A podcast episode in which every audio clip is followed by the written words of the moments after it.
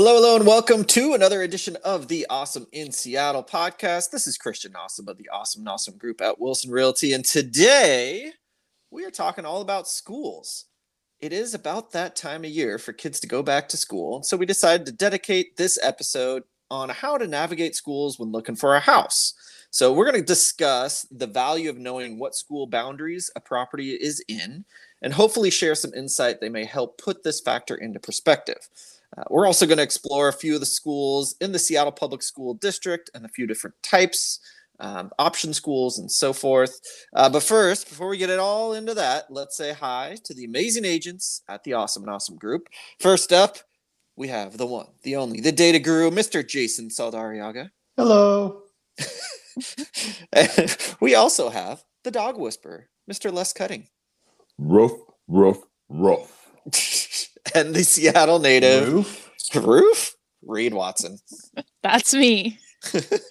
All right, so today we're going to be shedding some light on how important school boundaries are, or maybe not, when shopping for a home. This is obviously important to buyers with kids, but it can also be relevant for home buyers without kids but maybe it's not as important as you might think. So that's what we're going to kind of get into today. Clients who don't have kids or don't have them yet often ask if they should be worried about what school boundary a property falls in. And I tell them to do some research, but really don't fixate too much on the school boundary.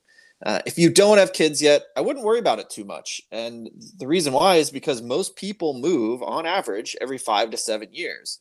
So if you don't have any kids yet, but you're thinking about it, it's likely that you will most likely move before your child even gets to school.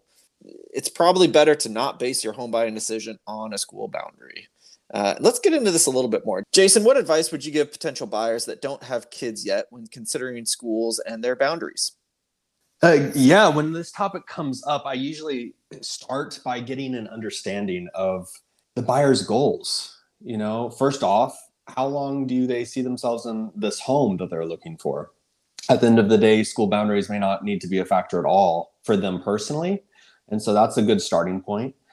And then buyers, regardless of their familial status, all you know, their specifics, they all want to know, or many want to know, do school boundaries affect property values? The reality of this is it's not necessarily black and white or clear cut at the end of the day. Some home buyers value living in a good school district or boundary higher than others would, particularly those with children who are in school or expecting children to be in school shortly. So it can seem that owning property in an area with highly rated schools, quote unquote, highly rated schools, would increase the market value of a home. But honestly, the, the market is very complex. And even more importantly than complex, it's diverse. So at the end of the day, putting a, a dollar value on a particular school district or what have you, it just can be mild, wildly misleading or just simply false at the end of the day. That said, it's certainly not a bad idea to consider the school boundary while looking at homes, but make sure to just weigh that based on more your current and future needs than just trying to play that angle of the market. Because at the end of the day, you could be limiting yourself to other opportunities without realizing it there are many ways to play the market. So just keep that in mind. Keep an open mind and an open eye out for opportunities. And uh, I, I do think it's kind of funny just to illustrate the opposite line of thought. Funny enough, I've I've actually had a lot of clients not only completely disregard school districts, but actively not want to be near schools. Specifically, just recently, I had a, a client who had a dog, a, a rescue dog, um, and this poor dog, great dog, but it had pretty severe socialization um, opportunities, let's say. That's a nice way of putting it. and uh, we looked at a really nice home that checked off a lot of my clients' boxes, but at the end of the day, they just couldn't move forward on it because of its proximity to a school. They were very concerned, rightfully so, about the dog's aggression around uh, noise and, and people they don't know. And not having some kind of separation would be problematic for the dog and potentially a safety hazard for everyone involved. So there's two sides, uh, two lines of thought here. That's for sure. Yep. It's definitely uh, a factor that can go both ways for sure. Um, it could definitely be a nuisance being near school if you know you got to pay attention to the traffic patterns you know when are the drop off and pickup times what streets do the parents or caregivers go down and park at when they're picking up the kids from school or dropping them off in the morning. Not just with elementary school or middle school or high schools but colleges as well. This is something to really pay attention to. If you're near a, a school or especially a high school when kids start driving or a college where you know they're they don't want to pay for parking on the school or maybe they're not even allowed to park at school and so they're parking all up and down the street and that can change really the feel of the neighborhood so that's something to definitely keep in mind before we get into offering some guidance to homebuyers with kids i want to take a second to point out that we are in this episode focusing on the Seattle School District. And the reason why is because we got to focus it somehow. Um, generally, when we talk stats and other things, we focus Seattle specific.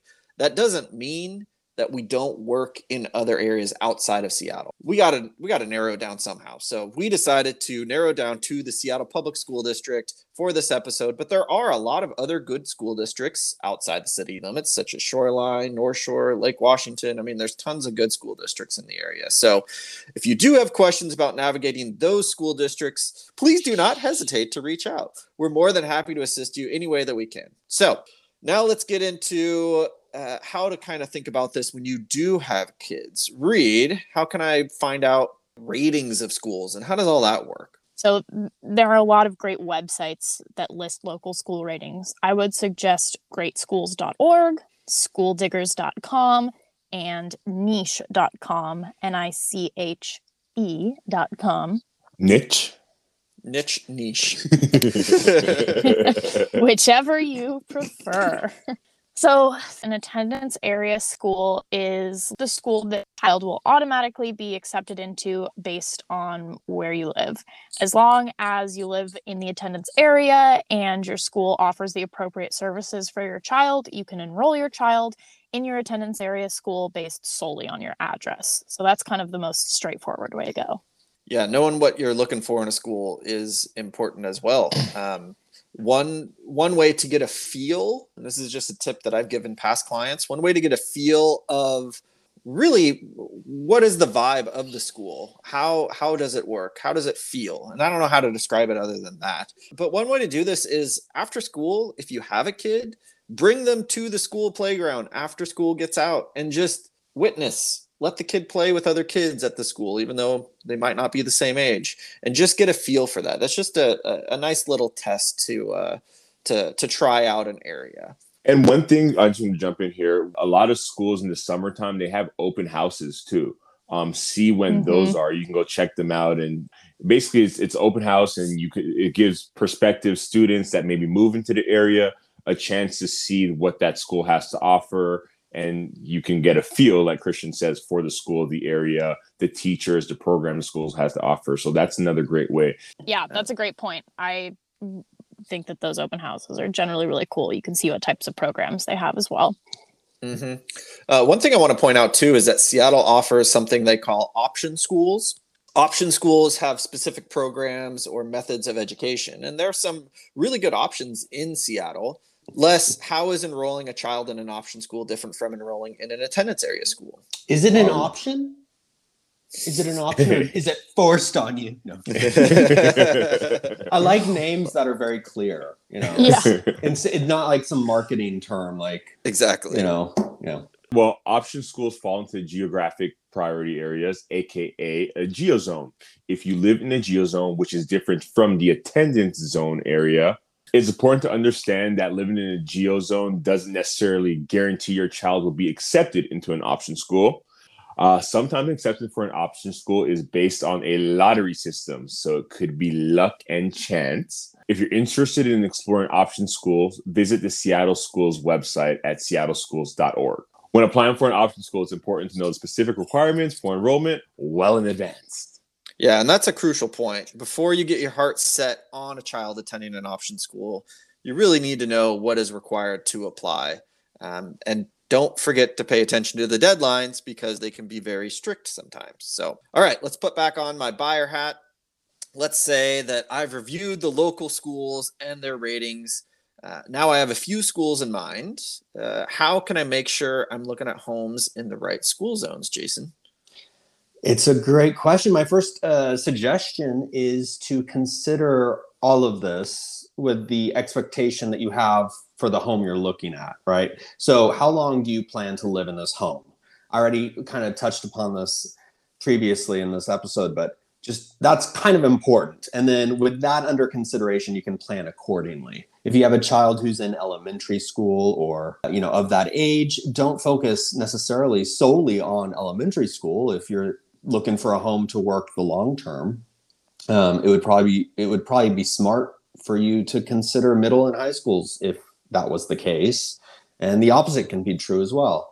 You know, at the Awesome Nosum group, we do have tons of tools at our disposal that can help buyers with their home search. A lot of buyers have very particular areas that they're looking for, whether or not that's school zone based or school boundary based or not.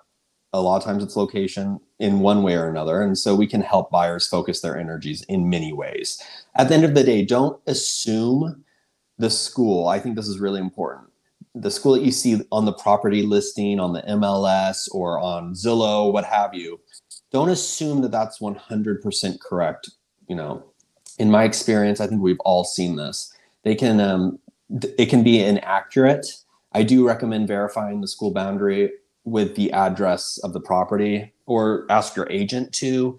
Um, a lot of times, when uh, just a little inside baseball. Oh my gosh, I made a sport reference. What the heck? or no, it's in, is it inside baseball or insider baseball? No, you said it right the first oh, time. darn it. So I had it right, and then I had to like fool my Double okay. check Yeah. yourself. Well, uh, a little inside baseball. wow, today's gonna be a good day. Uh, us agents, when we put a listing on the MLS, there's ways to import the data, and uh, quite frankly, even if we're not importing the data, we just have wrong information for some of the stuff, and so it's not uncommon for an agent to just click a button and have it imported from a previous listing or whatnot have what have you. Um, school boundaries can change or it could have been wrong five or 10 years ago, the last time it was listed. And then the listing you're looking at could be wrong. So just keep that in mind. Um, and to do so, to check those boundaries, Google's your friend. Pretty much every school district is going to have a website that has a pretty easy to find boundary map or system that you can potentially even put an address in and it'll shoot out w- what schools it, that address feeds to. So yeah, it really is true. And as we all know, you can't trust everything that you read online. So going straight to the source, the actual school district's website is always going to be your best bet to get accurate information. And I know for a fact Seattle Public Schools they do have the school boundary address lookup tool and you can see exactly which schools and potentially geozone schools you could or your home or the home could qualify for. So i know when my oldest who's now 10 but when she was only four when we were looking for a new house my wife and i researched a lot of different schools and we toured a few of the top few that we were interested in.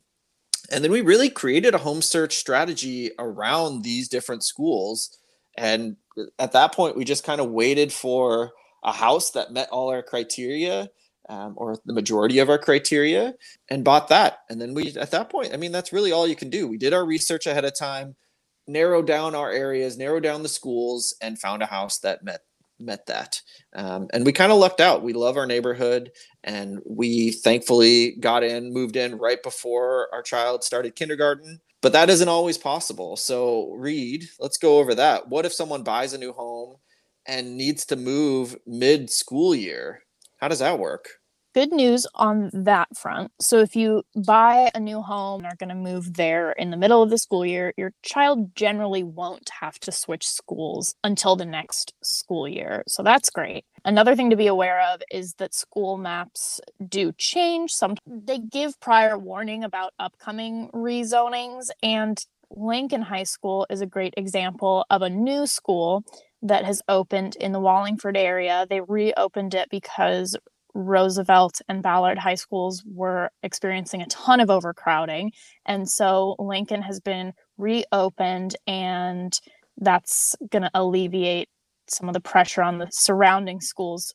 So high schoolers who live in Fremont will no longer go to Ballard High School. They will go to Lincoln. They are starting off, however, with a pretty small class size to reduce having to move kids who are in the middle of high school to another school like during their junior or senior year, which is great, but eventually it will become the school for Wallingford and Fremont.